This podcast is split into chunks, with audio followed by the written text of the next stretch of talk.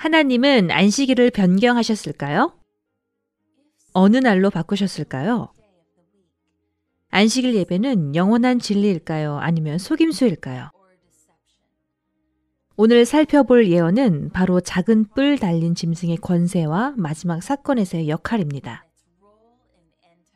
오늘 저는 여러분께 지구 역사상 최대의 위조품을 피하는 법을 알려드리겠습니다.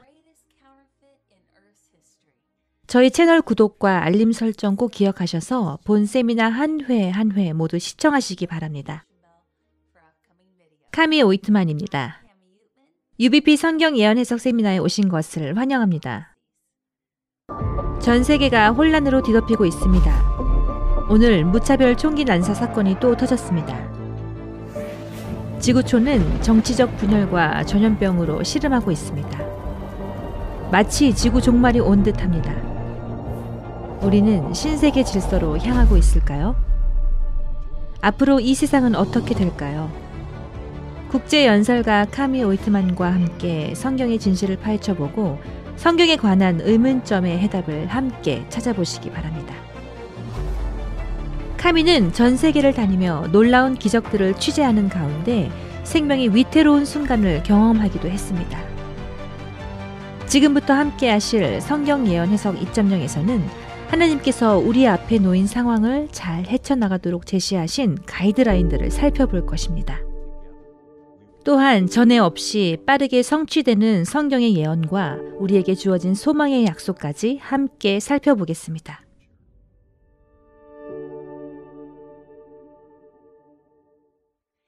UBP 성경 예언 해석 세미나에 참여해 주셔서 감사합니다. 여러분과 말씀을 나눌 수 있는 기회 주심에 감사합니다. 혹시 오늘 처음 시청하시는 분은 채팅창에 메시지 남겨 주십시오. 여러분을 진심으로 환영합니다.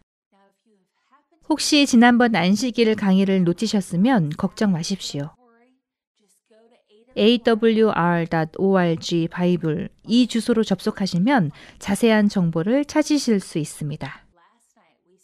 지난 시간 우리는 안식일, 하나님의 진짜 인을 공부했는데요.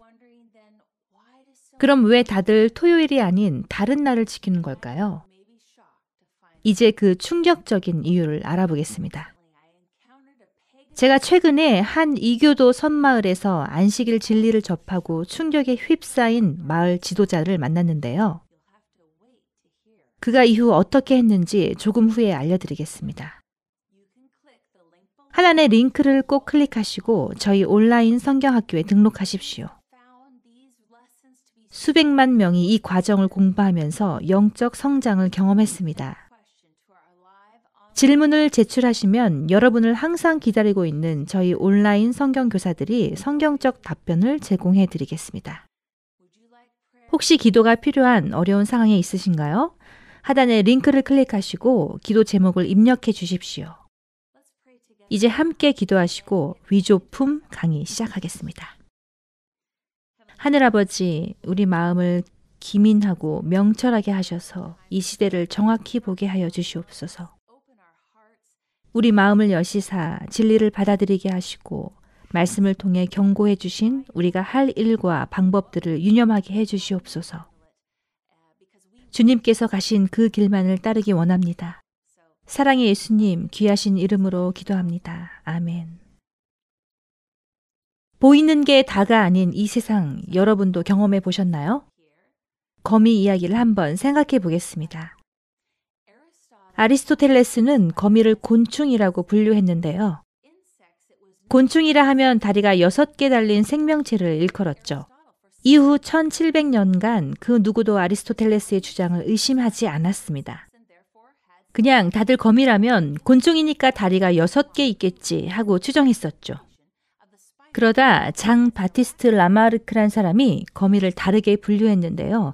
바로 다리가 6개 달린 거미류라고 주장한 겁니다.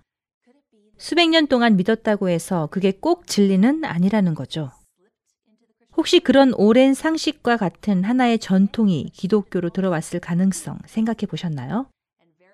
혹 많은 사람들이 진리 대신 거짓을 받아들였고 오늘날 이에 의구심을 가지는 사람들이 거의 없는 건 아닐까요? 혹 기독교가 사람의 전통으로 하여금 하나님의 방식을 덮어버리도록 허락한 건 아닐까요? 그 시작도 알 수 없을 만큼 오래된 전통. 거의 모든 기독교인들이 하나의 법으로 착각하며 받아들이는 그 전통이 사실 인간의 생각에 지나지 않는 건 아닐까요? 그래서 저희 UBP 세미나의 주제를 이렇게 잡은 겁니다. 성경에 있으면 믿는다. 성경에 없으면 믿지 않는다. 요한계시록은 사단이 기독교를 오도하기 위해 애쓸 것이라 예언합니다. 계시록 12장 9절 큰 용이 내쫓기니 옛뱀 곧 마귀라고도 하고 사탄이라고도 하며 온 천하를 꿰는 자라 그가 땅으로 내쫓기니 그의 사자들도 그와 함께 내쫓기니라. 사단은 속이는 자입니다. 그의 목표는 하나님의 정부를 타도하는 거죠. 모든 정부의 기초는 법을 제정할 수 있는 권한과 능력에 있습니다. 법 준수를 거부하는 국민은 사실 국민이기를 거부하는 셈이죠. 사단은 하나님의 법을 공격했는데요. 그 법의 중심에는 안식일이 있죠. 그러니 위조의 대가 사단이라면 창조의 상징인 안식일에 도전장을 던지며 공격하는 것이 당연한 선택이지 않겠습니까? 정직한 기독교인들은 하나님이 친히 쓰신 십계명을 읽습니다. 출애굽기 20장 8절에서 10절 넷째 계명은 말하죠. 안식일을 기억하여 거룩히 지키라. 엿새 동안은 힘써 내 모든 일을 행할 것이나 일곱째 날은 내 하나님 여호와의 안식일인즉. 이 말씀을 볼 때 혼란이 생기는 거죠. 자기들의 교회는 일곱째 날 안식일이 아니라 첫째 날인 일요일을 지키고 있으니까요. 아, 그럼 거룩한 날이 신약에서 일요일로 바뀌었나요? 이상하게도 첫째 날인 일요일은 계시록에서는 단 한 차례도 언급되지 않으며 다른 신약 책에서도 여덟 번밖에 나오지 않았습니다. 자, 사람들 생각대로 일요일을 거룩히 지켜야 한다면 첫째 날에 대한 말씀이 이 중 한 군데라도 있어야 하지 않겠습니까? 찾아볼까요? 진심으로 성경을 믿는 수백만 기독교인들이 일요일에 예배를 드리는데 성경은 왜 이 주제에 대해서 이렇게나 언급이 없는 걸까요? 혹 겉으로 보여지는 것보다 훨씬 깊은 뭔가가 있는 건 아닐까요? 맞습니다.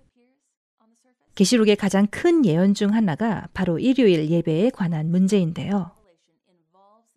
하지만 그에 앞서서 이 중요한 예언을 이해하려면 오늘의 강의 내용부터 명확히 이해해야 합니다.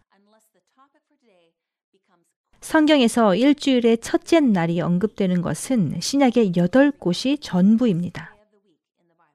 성경에서 일요일은 항상 일주일의 첫째 날로 부릅니다. 토요일은 항상 일주일의 일곱째 날로 불립니다. 그리고 창세기부터 계시록까지 각 요일에 숫자를 붙여서 구분하죠.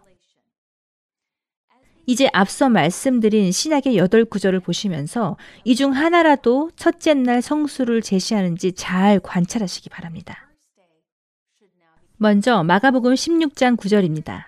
예수께서 안식 후 첫날 이른 아침에 살아나신 후 전에 일곱 귀신을 쫓아내어 주신 막달라 마리아에게 먼저 보이시니 자, 예수님의 부활이 한 주의 첫째 날인 일요일임을 알 수 있는데요. 전 세계 기독교인들이 이 부활을 기념하며 매년 부활절 일요일을 지키고 있습니다. 두 번째는 마태복음 28장 1절입니다. 안식일이 다 지나고 안식 후 첫날이 되려는 새벽에 막달라 마리아와 다른 마리아가 무덤을 보려고 갔더니 여기 보시면 안식일이 이 절에서 끝나고 그 다음 날이 일요일입니다. 여기에 한 주의 첫째 날이 거룩하다는 말이 나오나요? 아니요. 세 번째는 요한복음 20장 1절. 안식 후 첫날 일찍이 아직 어두울 때에 막달라 마리아가 무덤에 와서 돌이 무덤에서 옮겨진 것을 보고 잠시 생각해 볼까요?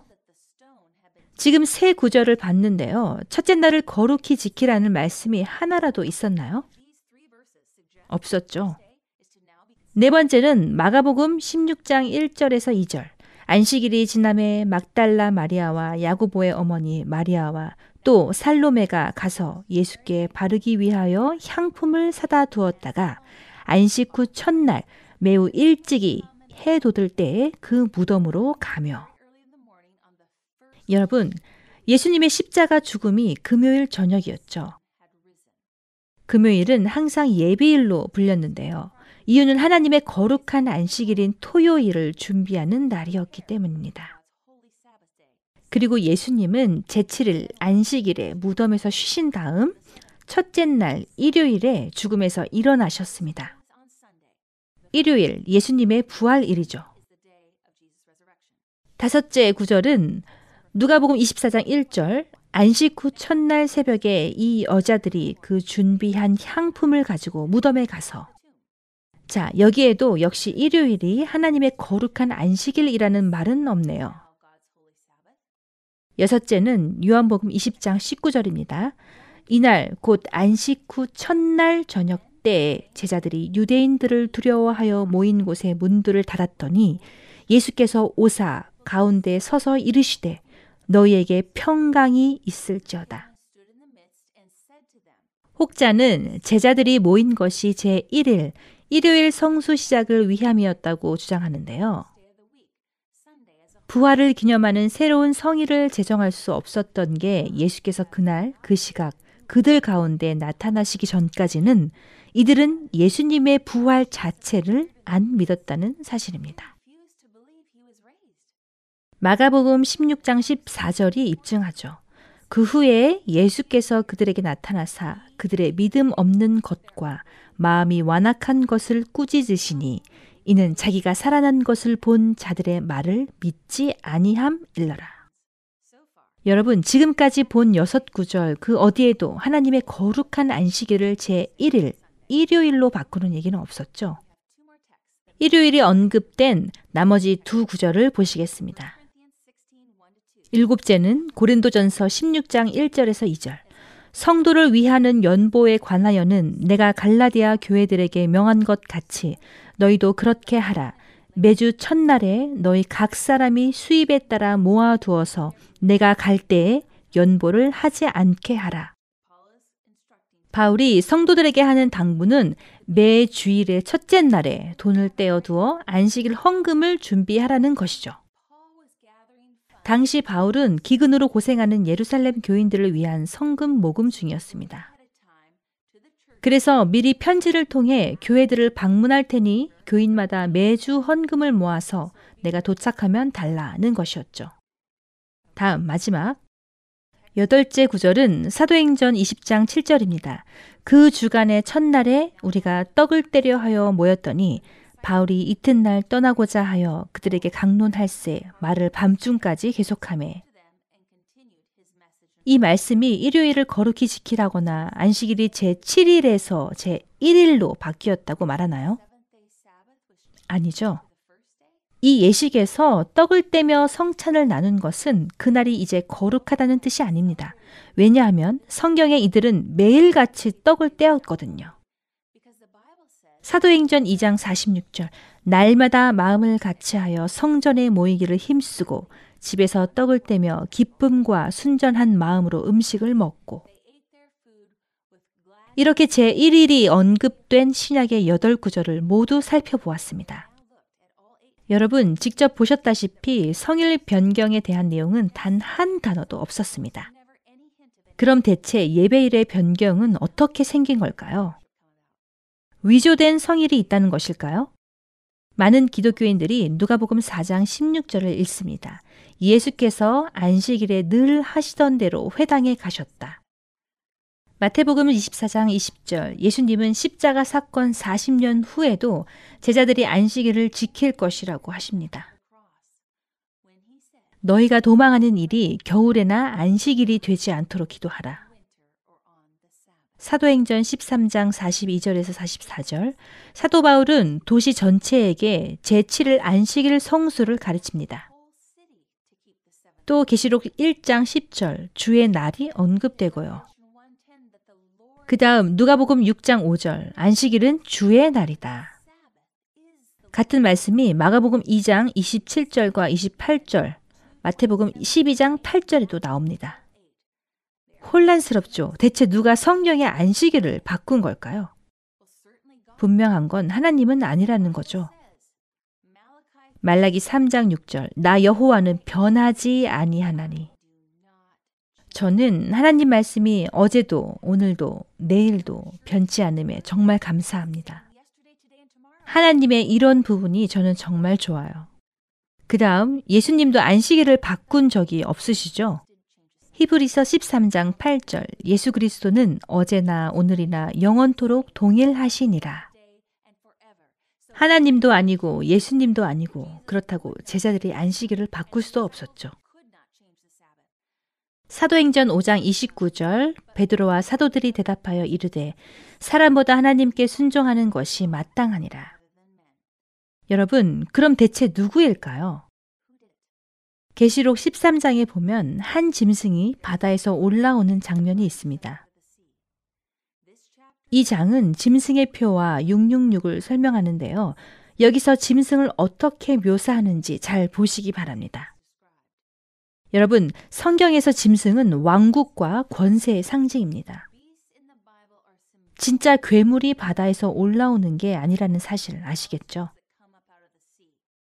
자, 계시록은 우리를 향한 예수님의 사랑 편지입니다. 이 사실 또한 유념해 주시고요. 계시록 13장 1절 내가 보니 바다에서 한 짐승이 나오는데 뿔이 열이요 머리가 일곱이라 그 뿔에는 열 왕관이 있고 그 머리들에는 신성 모독하는 이름들이 있더라. 말씀드린 대로 짐승이 정치, 종교적 권세나 왕국을 상징하고 있죠. 신성 모독적인 권세입니다. 하나님께만 속한 권한과 힘을 자기 것이라 주장하죠. 그 다음 내가 본 짐승은 표범과 비슷하고 그 발은 곰의 발 같고 그 입은 사자의 입 같은데 용이 자기의 능력과 보좌와 큰 권세를 그에게 주었더라. 용은 누굴까요? 사단이죠. 사단이 이 짐승에게 큰 권세를 부여합니다. 전 세계의 하나님의 법이 아닌 자신의 법을 선포하는 거죠. 그렇게 안식일은 공격의 대상이 되었습니다. 이 짐승을 이해하려면 다니엘 7장으로 돌아가면 되는데요. 여기 계시록 13장의 형상이 똑같이 나오죠. 사자, 곰, 표범, 용 다 나옵니다. 다니엘 7장은 계시록 13장의 열쇠로서 짐승의 표와 666 문제를 보다 깊이 이해하게 해줍니다. 저는 하나님의 말씀이 처음부터 끝까지 일관적이고 퍼즐 같아서 좋습니다. 성경 구절 하나하나 다 있어야 하는 거죠. 다니엘 7장 2절에서 3절 다니엘이 진술하여 이르되 내가 밤에 환상을 보았는데 하늘에 내 바람이 큰 바다로 몰려 불더니 큰 짐승 넷이 바다에서 나왔는데 그 모양이 각각 다르더라. 이 구절은 성경 예언 해석의 열쇠입니다. 다니엘 7장 17절 그 네 큰 짐승은 세상에 일어날 내 왕이라. 다니엘 7장 23절 넷째 짐승은 곧 땅의 넷째 나라인데 다니엘이 네 나라를 나타내는 네 짐승들을 보죠. 세계적 권세를 가진 이 네 나라는 다니엘 시대부터 시작해서 지구 역사를 주도합니다. 여러분, UBP 세미나 첫 강의 기억나시나요? 다니엘 2장의 네 왕국을 살펴보았었는데요. 형상의 금속들은 각각 바벨론, 메데페르시아, 그리스 로마, 그리고 유럽 국가들을 나타냅니다. 짐승에 대한 이 비전은 다니엘 2장의 비전에 추가적인 정보를 제공하는데요. 분열된 유럽 시대에 일어나 하나님의 법을 변경하려 시도하는 하나의 힘을 가리키죠. 이제 이 사건들에 대한 예언을 보고 실제 역사에서 그 예언이 이루어졌는지 확인하겠습니다. 먼저 짐승에 대해서 다니엘 7장 4절입니다. 첫째는 사자와 같은데 독수리에 날개가 있더니 내가 보는 중에 그 날개가 뽑혔고 또 땅에서 들려서 사람처럼 두 발로 서게 함을 받았으며 또 사람의 마음을 받았더라. 첫째 짐승은 독수리 날개 달린 사자 같았습니다. 자, 고고학자들이 이라크의 고대 바벨론 지역에서 발굴 작업을 하다가 벽에 새긴 그림 중에 독수리 날개 달린 사자를 발견했습니다. 고대 시대 사람들은 사자는 바벨론의 상징임을 알고 있었습니다. 이후 다른 나라가 일어납니다. 바벨론의 힘은 영원하지 않았죠. 다니엘 7장 5절 다른 짐승 곧 둘째는 곰과 같은데 그것이 몸 한쪽을 들었고 그 입에 이사이에는 새 갈빗대가 물렸는데 그것에게 말하는 자들이 있어 이르기를 일어나서 많은 고기를 먹으라 하였더라. 메데 페르시아 연합국이 바벨론을 무너뜨렸습니다. 메데 페르시아, 즉 곰이 한쪽 몸을 든 것은 먼저 페르시아가 바벨론을 무너뜨린 다음 메데를 지배하는 것을 뜻합니다. 곰 입에 뭐가 있다고 했죠? 갈빗대 세 개죠. 자, 메데 페르시아가 세계를 정복할 때 먼저 바벨론을 무너뜨리고 북으로 올라가 리디아를 쓰러뜨린 다음 다시 남쪽의 이집트를 정복했습니다. 바벨론, 리디아, 이집트 이 세 나라가 바로 새 갈빗대인 것입니다. 성경의 예언이 정말 정확하죠? 전 이래서 성경이 좋습니다. 셋째 왕국의 부흥은 다니엘 7장 6절에 나옵니다. 그 후에 내가 또 본즉 다른 짐승 곧 표범과 같은 것이 있는데 그 등에는 새의 날개 넷이 있고 그 짐승에게 또 머리 넷이 있으며 권세를 받았더라. 세 번째로 일어나리라는 예언의 주인공은 바로 그리스입니다. 알렉산더 대왕은 그리스 최고의 통치자였죠. 30을 간 넘긴 나이에 그렇게 빨리 전 세계를 정복했으니까요. 그런데 그리스는 왜 날개 달린 표범으로 묘사되었을까요? 머리 4개는 또 뭘까요? 알렉산더 대왕이 33살에 사망했는데요. 다른 나라와 달리 그 아들들은 왕위를 물려받지 않았습니다. 대신 수하 장군 4명이 그리스 왕국을 나눠 가지고 각자 통치권을 가져갔죠. 그래서 머리 넷 달린 표범이 된 겁니다. 여러분, 우리는 이 왕국들의 흥망에 대한 예언을 잘 알아야 합니다. 왜냐하면 우리 앞날에 있을 일들에 대한 성경의 경고를 우리는 믿을 수 있어야 하기 때문입니다. 성경의 예언은 정확한 시간에 명시된 그대로 이루어집니다. 따라서 우리는 우리를 준비시키기 위한 하나님의 말씀을 믿고 따르면 되는 것입니다. 다음은요. 성경이 묘사하는 넷째 왕국 다니엘 7장 7절입니다. 내가 밤 환상 가운데에 그 다음에 본 넷째 짐승은 무섭고 놀라우며 또 매우 강하며 또 쇠로 된 큰 이가 있어서 먹고 부서뜨리고 그 나머지를 발로 밟았으며 이 짐승은 전에 모든 짐승과 다르고 또 열 뿔이 있더라. 쇠 이빨의 넷째 짐승은 철의 왕국 로마를 나타내고 있습니다. 즉 그리스도께서 이 땅에 계시던 때 로마 천하였던 시기이죠.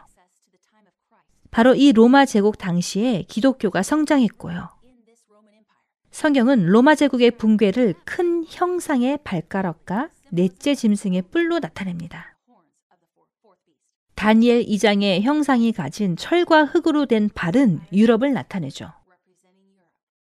넷째 짐승은 뿔이 10개인데요. 역사는 로마가 10개로 나뉠 것을 보여줍니다. 대단합니다. 야만인 부족이 유럽을 점령하던 시기에 교회에 종교적 배교가 들어오고 예배를 놓고 갈등이 생겨 안식일이 바뀌었습니다. 다니엘 7장 8절 내가 그 뿔들을 유심히 보는 중에 다른 뿔, 곧 작은 뿔이 그 사이에서 나더니 첫 번째 뿔 중에 셋이 그 앞에서 뿌리까지 뽑혔으며 이 작은 뿔에는 사람의 눈 같은 눈들이 있고 또 입이 있어 큰 말을 하였더라. 유럽에는 이 10개의 뿔 중에 떠오르는 또 다른 세력이 있습니다. 작은 뿔, 그것은 다른 모든 것과 다릅니다. 성경은 이 세력을 분명히 식별할 수 있는 증거를 제공합니다. 먼저 이 작은 뿔이 처음 10개의 뿔 중에서 나옵니다. 따라서 10개의 뿔이 로마의 분할이라면 이 작은 뿔은 서로마 내에서 올라와야 합니다. 어, 아니, 서유럽에서요. 이 작은 뿔은 아시아나 아프리카, 아메리카 대륙에서 자라지 않고 그 뿌리는 유럽 땅에 있습니다. 둘째, 성경은 이 작은 뿔이 열 뿔 뒤에 일어날 것이라고 말씀합니다. 그러므로 바벨론이나 메데 바사, 그리스나 로마 시대에는 전혀 떠오르지 않을 것입니다. 그것은 로마 제국이 멸망한 후에 나타나야 합니다. 여러분, 성경적이지 않은 다른 이론들이 많이 있기 때문에 그것을 경계하십시오. 그것은 로마가 멸망한 후에 나타나야 합니다. 성경은 또한 이 작은 뿔이 사람과 같은 눈을 가지고 있다고 말합니다. 눈은 지성을 나타내지만 그것은 하나님의 것이 아니라 사람의 지혜입니다. 그것은 로마에서 일어날 인간의 가르침에 기초한 인간의 종교 체계입니다. 다니엘 7장 24절, 그것은 다른 모든 것들보다 다양하거나 다르다고 말합니다. 그는 처음 있던 자들과 다르고, 왜냐하면 그것은 1차적으로 정치적 권력뿐 아니라 종교적 권력이기도 하기 때문입니다. 종교, 정치 권력, 이 힘은 무엇을 할 것인가? 그것은 바로 하나님의 율법을 바꾸려고 시도할 것입니다. 다니엘 7장 25절에서 그는 지극히 높으신 이를 말로 대적하며 또 지극히 높으신 이의 성도를 핍박할 것이며 그가 또 때와 법을 고치고자 하리라. 그게 안식일 아닐까요? 하나님의 법을 변경할 권한을 생각하는 것보다 하나님을 대적하는 더 큰 말이 있을까요? 이것은 하찮은 세금이나 정치법이 아니라 신성한 법이라고 분명히 말하고 있습니다. 다니엘 8장 12절은 이 작은 뿔 세력은 진리를 땅에 던지며 자의로 행하여 형통하였더라. 그래서 고대의 로마 제국에서 나오면서 종교적인 세력이 솟아날 것입니다. 처음에는 작았지만 매우 강력해질 것입니다. 자신의 권세를 사용하여 하나님의 법을 바꾸려 할 것입니다. 역사는 안식일에서 일요일까지 점진적인 변화를 기록합니다. 존 에디 박사는 성경 백과사전 561페이지에 이러한 변화의 뿌리를 기록하고 있습니다. 안식일은 쉼을 뜻하는 히브리어고 태양을 숭배한 이교도들이 일요일을 한 주의 첫째 날로 붙인 이름이었다. 태양 숭배는 이집트, 바벨론, 페르시아, 로마를 통해 받아들여지고 널리 퍼졌습니다. 요일도 영향을 받았습니다. 역사는 그리스와 로마가 행성의 이름을 따서 요일을 명명했음을 보여줍니다. 많은 사람들이 그들의 신과 여신의 이름을 따서 이름을 지었습니다. 살펴봅시다. 일요일, 태양신의 날. 월요일, 달의 신의 날. 화요일은 전쟁신 트와이아의 날. 수요일은 죽은 자의 운반자 오딘의 날. 목요일은 천둥의 신 토르. 금요일 사랑과 미 다산의 여신 프레야의 날. 토요일 수학의 신 토성의 날. 음. 그래서 다시 한번 신화는 오늘날의 사회에서 우리의 사고 방식에 통합되었습니다. 성경에서 하나님은 숫자로 요일을 표시하신다는 것을 기억하십시오. 그래서 첫째 날을 일곱째 날로 갖게 되었고 그것은 구약, 신약 전체에 걸쳐 있습니다. 하나님은 숫자로 요일을 언급하십니다. 그리하여 4세기의 로마 황제 콘스탄티누스는 태양 숭배에 대한 신념이 강해서 그가 주조한 동전에 태양신을 새기기까지 합니다. 그러나 딜레마가 있었습니다. 로마가 무너지고 있었습니다. 콘스탄틴은 그의 제국을 통합하기를 원했습니다. 그는 기발한 아이디어를 생각해냈습니다. 주일 예배를 중심으로 제국을 연합하면 어떨까? 알다시피 콘스탄티누스는 태양을 쳐다본 후 전투를 했으며 태양을 올려다보고 빛의 십자가를 보았고 이 표시에서 의미하는 그리스어 단어는 정복입니다. 콘스탄틴은 그의 군대에게 그들의 방패를 기독교 상징으로 장식하라고 명령했고 그 후 그들은 승리했습니다. 이렇게 태양 숭배와 기독교의 결합이 이루어집니다. 서기 321년 콘스탄티누스의 칙령에는 존경하는 태양의 날에 치안, 판사와 도시에 사는 사람들이 쉬고 모든 상점을 닫게 하라. 제국을 통합하려는 시도로 콘스탄티누스는 첫 번째 일요일 법령을 발표했습니다. 콘스탄티누스 시대에 그는 그의 군대를 강을 건너 행군하게 하여서 그들에게 신뢰를 주었습니다. 그것은 물에 젖은 이교도 무리일 뿐입니다. 여기에서 교회와 국가는 이교도를 기독교화하려는 시도에서 손을 잡았고 제국을 통합하게 됩니다. 로마 정부와 로마 교회가 연합했습니다. 그리고 여기 정말 믿을 수 없는 놀라운 진술이 있습니다. 1994년 3월 카톨릭의 세계 809쪽의 내용입니다. 태양은 이교도를 가진 최고의 신이었습니다. 사실 태양에는 왕과 같은 어떤 것이 있어 태양이신 예수의 상징이 됩니다. 그러므로 이 나라들에 있는 교회는 그 오래된 이교도 이름을 지키려는 것 같습니다. 그것은 거룩하고 성스럽게 남아 있을 것입니다. 그리하여 신화적인 태양신인 발도에게 바쳐진 이교도 일요일은 기독교인의 일요일이 되었습니다. 일요일이 어떻게 교회에 들어왔는지 아십니까? 기독교인들은 박해를 피하기 위해 수년 동안 자신들을 유대교인들로부터 구별해 줄 것을 요구해 왔습니다. 일요일은 그리스도의 부활로 점차 강조되었고 점차 교회 지도자들을 이교도 태양 숭배자들의 마음에 들기 위해 성경 안식일을 대신하여 일요일을 지키기 시작했습니다. 콘스탄티누스는 그의 제국을 통합하기를 원했고 로마 교회 지도자들은 이교도를 개종시키기를 원했습니다. 그래서 일요일은 두 가지를 달성하는 수단이 되었습니다. 성경의 안식일은 로마 교회와 국가에 의해 변경되었습니다. 하나님은 그것을 바꾸지 않으셨습니다. 예수님은 그것을 바꾸지 않으셨습니다. 제자들은 그것을 바꾸지 않았습니다. 그리고 2천만 명이 넘는 유대인들이 어느 날 일어나 보니 어떤 나를 잊었다는 것을 저에게 납득시켜야 할 것입니다. 한 민족으로서 출애굽 전부터 그들은 일곱째 날 토요일은 안식일을 지켜왔습니다. 라우디케아 카톨릭 교회 공의회는 성경 안식일을 지키는 것을 처음으로 금지한 것을 기록합니다. 로마 카톨릭 주교들이 그곳에서 만났고 서기 325년에 라우디게아 공의회에서 일어난 일을 보십시오. 기독교인들을 유대교화해서는 안 된다. 안식일을 지키지 말고 한가롭게 지내지 말라. 그러나 그들은 특히 주의 날을 존중해야 하며 기독교인의 상징으로 그날에는 일해서는 안 된다. 그러나 만일 그들이 유대교를 지키는 것이 발각되면 그들은 그리스도에게서 쫓겨날 것입니다. 그래서 교회는 콘스탄틴 치하의 로마 정부와 연합하고 안식일의 권위를 일요일로 옮기게 됩니다. 이것은 제국을 통합하고 우리를 유대인들로부터 멀어지게 할 것입니다.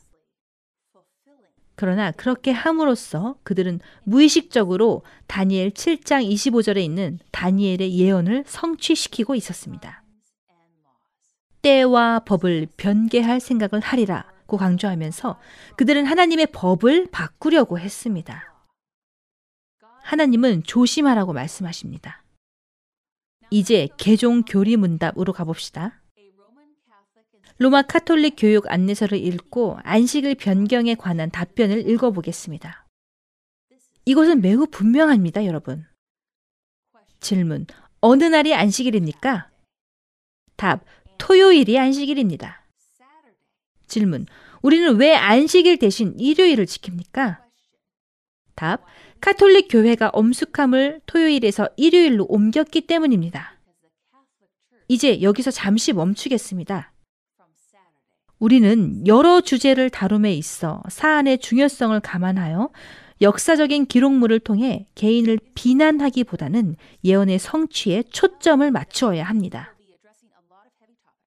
로마 카톨릭에 하나님을 섬기는 많은 사제들과 신실한 신자들이 있으며 최선을 다해 하나님의 자녀로 살고 있다고 믿습니다.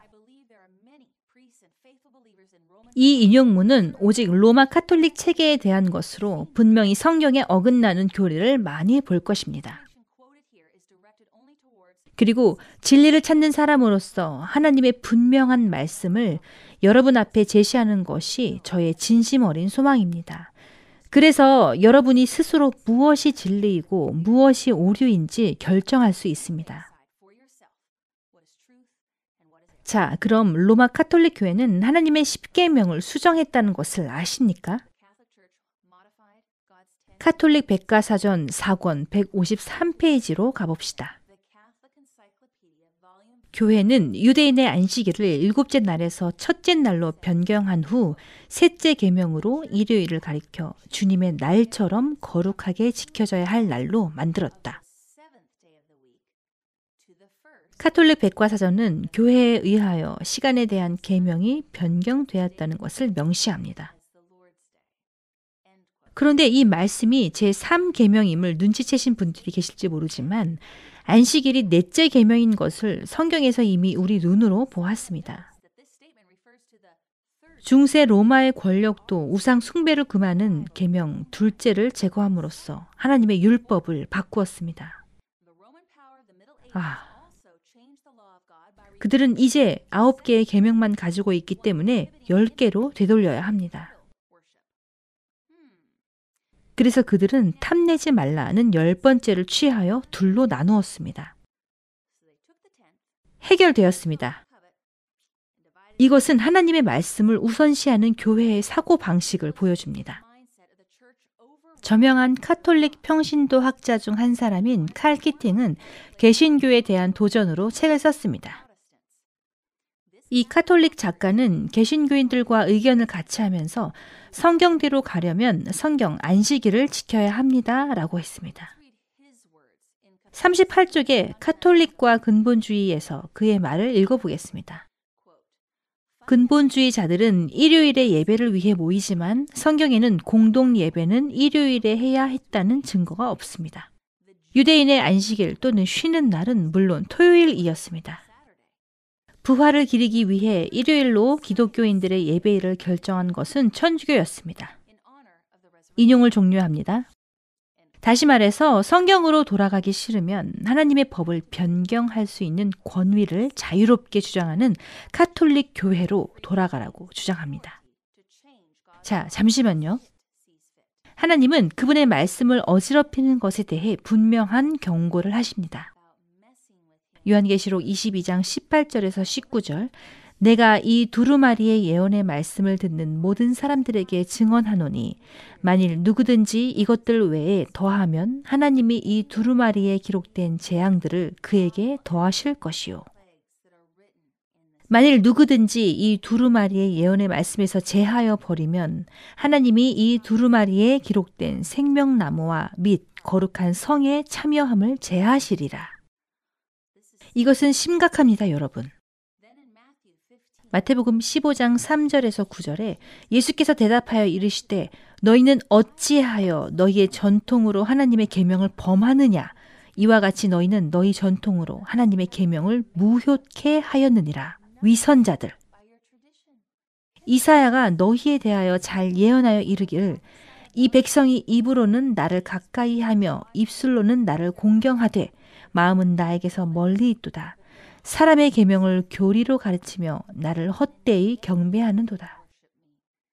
일요일의 신성함은 인간의 전통과 계명에서 비롯된 것입니다. 하나님과 사람 중 누구를 따르시겠습니까? 문제는 어느 날과 다른 날의 문제가 아닙니다. 문제는 무엇이 나를 인도하는가입니다. 성경인가 아니면 전통인가? 문제는 어떤 인간 교회나 인간 종교 지도자가 이유나 동기가 무엇이든 하나님의 손가락으로 그 돌판에 기록된 하나님의 율법을 변경할 권세가 있는가? 그것은 누가 권위를 가지고 있느냐에 관한 것입니다.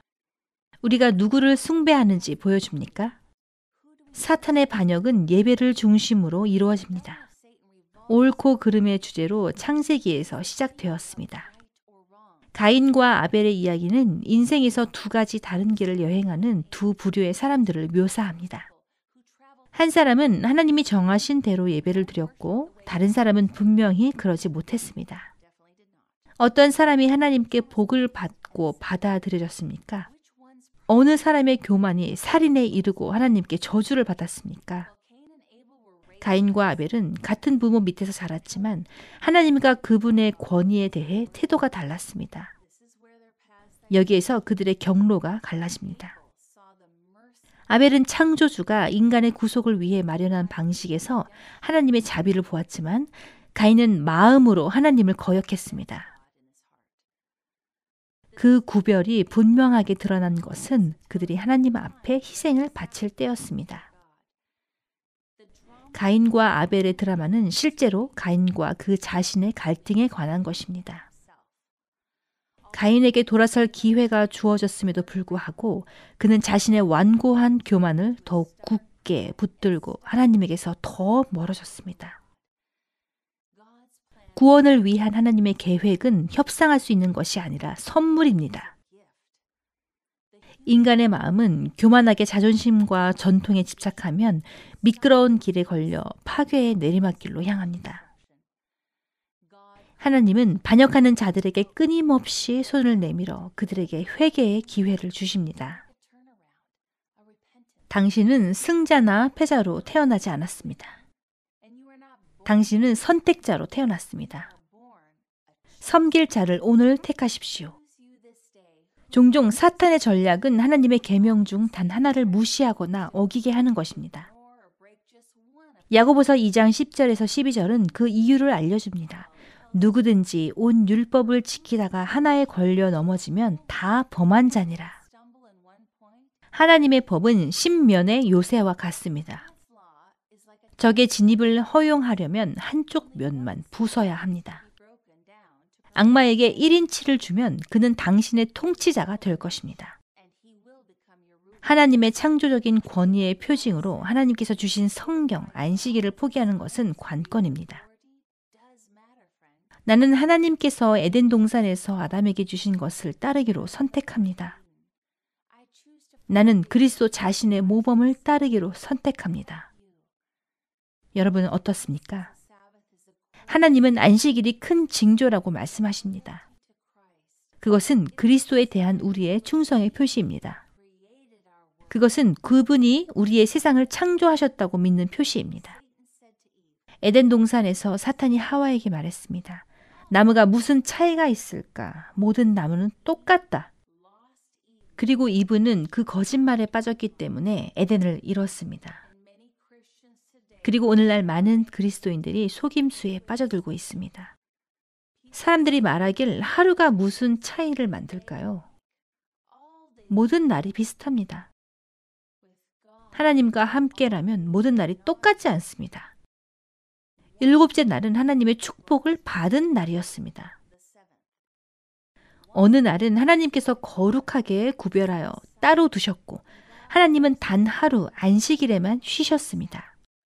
우리가 다루고 있는 문제는 권위의 문제, 순종의 문제입니다. 우리의 선택은 성경이냐, 전통이냐입니다. 예수냐, 종교 지도자냐, 신의 법이냐, 인간의 도금하냐, 하나님의 가르침이냐, 인간의 가르침이냐, 하나님의 방법이냐, 사람의 방법이냐. 이것은 일요일을 지키는 모든 사람이 길을 잃는다는 것을 의미합니까? 아니요. 예수님을 사랑하는 많은 일요일을 지키는 그리스도인들이 있습니다.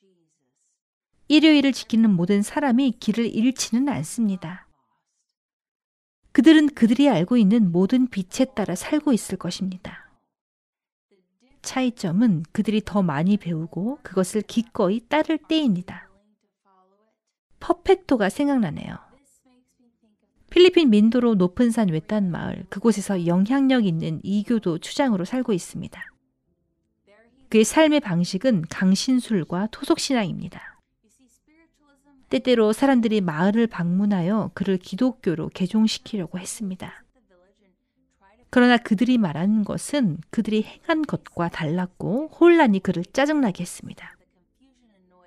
그는 그들에게 가라고 말할 지경이 되었습니다. 그러면 그는 자신의 소중한 소유물인 라디오에서 위안을 찾곤 했습니다. 그는 자신이 좋아하는 음악이 재생되는 한 방송국만 들었습니다. 그리고 좋아하는 곡이 끝난 후에 새 프로그램이 등장해 눈길을 끌었습니다.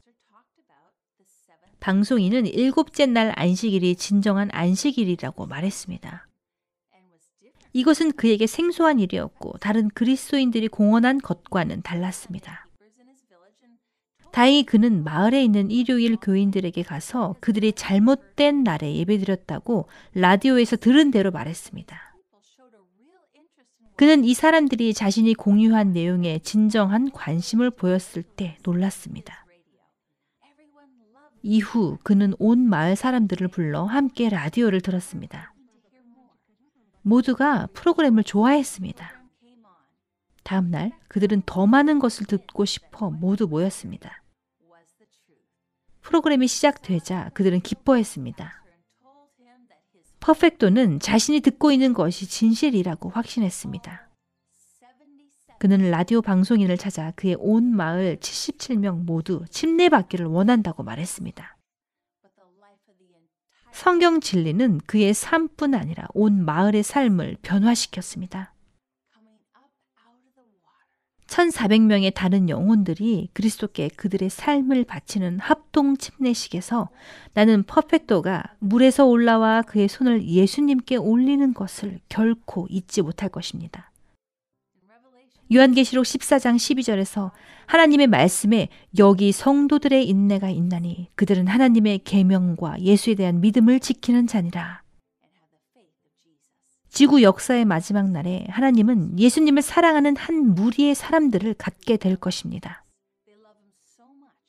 그들은 그분을 너무나 사랑하여 그 어떤 비용도 치르더라도 마치 근처 호수에 갔던 한 여성처럼 말입니다. 그녀는 이렇게 예언 집회에 참석했지만 남편은 그녀의 참석을 반대했습니다. 그래서 그녀는 침례 받는 날에 흰 옷을 입고 집을 나서고 그 남편은 그녀를 몰래 따랐습니다.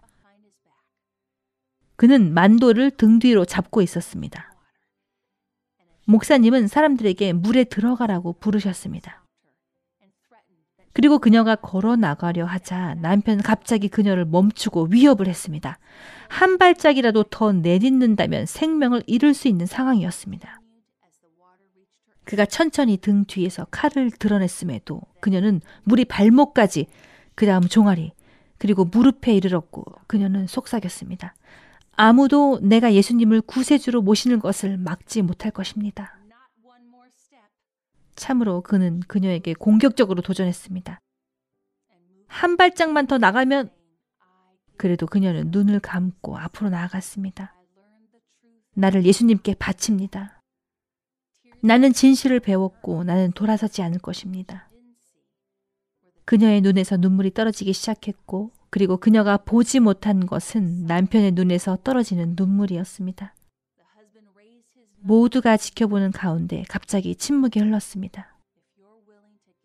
남편은 칼을 들어 떨어뜨릴 자세로 당신이 예수를 위해 목숨을 바칠 정도라면 나도 그분을 알고 싶소 라고 외쳤습니다. 여러분, 당신은 결과에 상관없이 예수님이 인도하시는 곳이면 어디든지 따르시겠습니까? 그 길이 때로는 험난하기도 하지만 하나님의 도성 생명나무에 이르는 길입니다. 함께 기도합시다. 하나님 아버지의 진리가 우리를 부르고 있습니다. 예수님 자비와 힘을 주시옵소서. 분별력과 이해력의 은사를 주사 밝은 눈으로 온전히 하나님을 신뢰하게 하시옵소서. 이 세상에 자신의 영혼을 잃을 만큼 가치가 있는 것은 없사오니 거룩한 말씀 가운데 우리에게 계시하신 모든 성경 진리를 따르겠다는 우리의 약속을 지켜주소서. 오늘 밤 청취하시는 모든 분들을 예수님의 귀하고 강력한 이름으로 축복합니다. 아멘. 여러분, 오늘 밤 마치기 전에 들으신 설교에 대한 여러분들의 고견을 듣고자 합니다. 다음 옵션 중 하나 이상의 여러분의 솔직한 답변을 기대합니다. 첫째 옵션은 성경 안식일의 주제는 나에게 확실합니다. 동의하시면 클릭하시면 됩니다.